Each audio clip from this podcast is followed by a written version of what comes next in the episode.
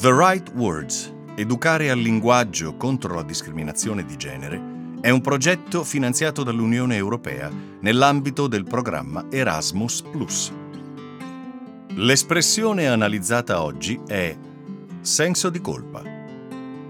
Definizione condivisa della parola.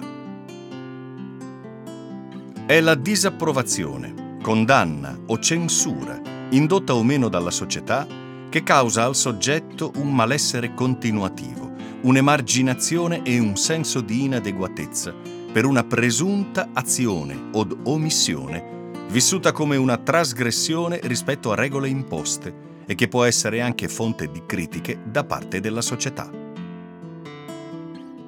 Esempio di utilizzo.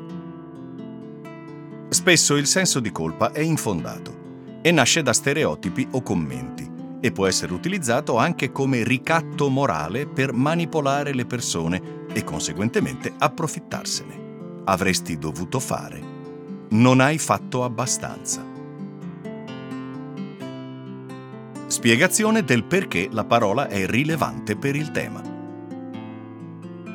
Il senso di colpa è una forza che impatta fortemente in tutti gli ambiti della nostra vita, ad esempio lavorativa e genitoriale. Il senso di colpa non è privo di conseguenze. Paura, angoscia, preoccupazione, dolore, insonnia, eccetera.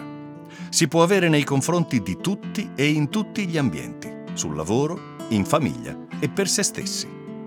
È limitante, poiché non permette di dare il massimo. Spiegazione del perché la parola è rilevante per la parità di genere. Nell'ambito genitoriale è spesso un peso da cui liberarsi, che viene tramandato da madre in figlia e che si manifesta quando la donna non riesce a raggiungere degli standard che culturalmente la definiscono. Il senso di colpa viene utilizzato anche come mezzo di violenza non fisica per aumentare la mancanza di autostima. Fondamentale risulta l'organizzazione del proprio tempo, ma soprattutto l'educazione dei bambini al non avere sensi di colpa per ragioni infondate.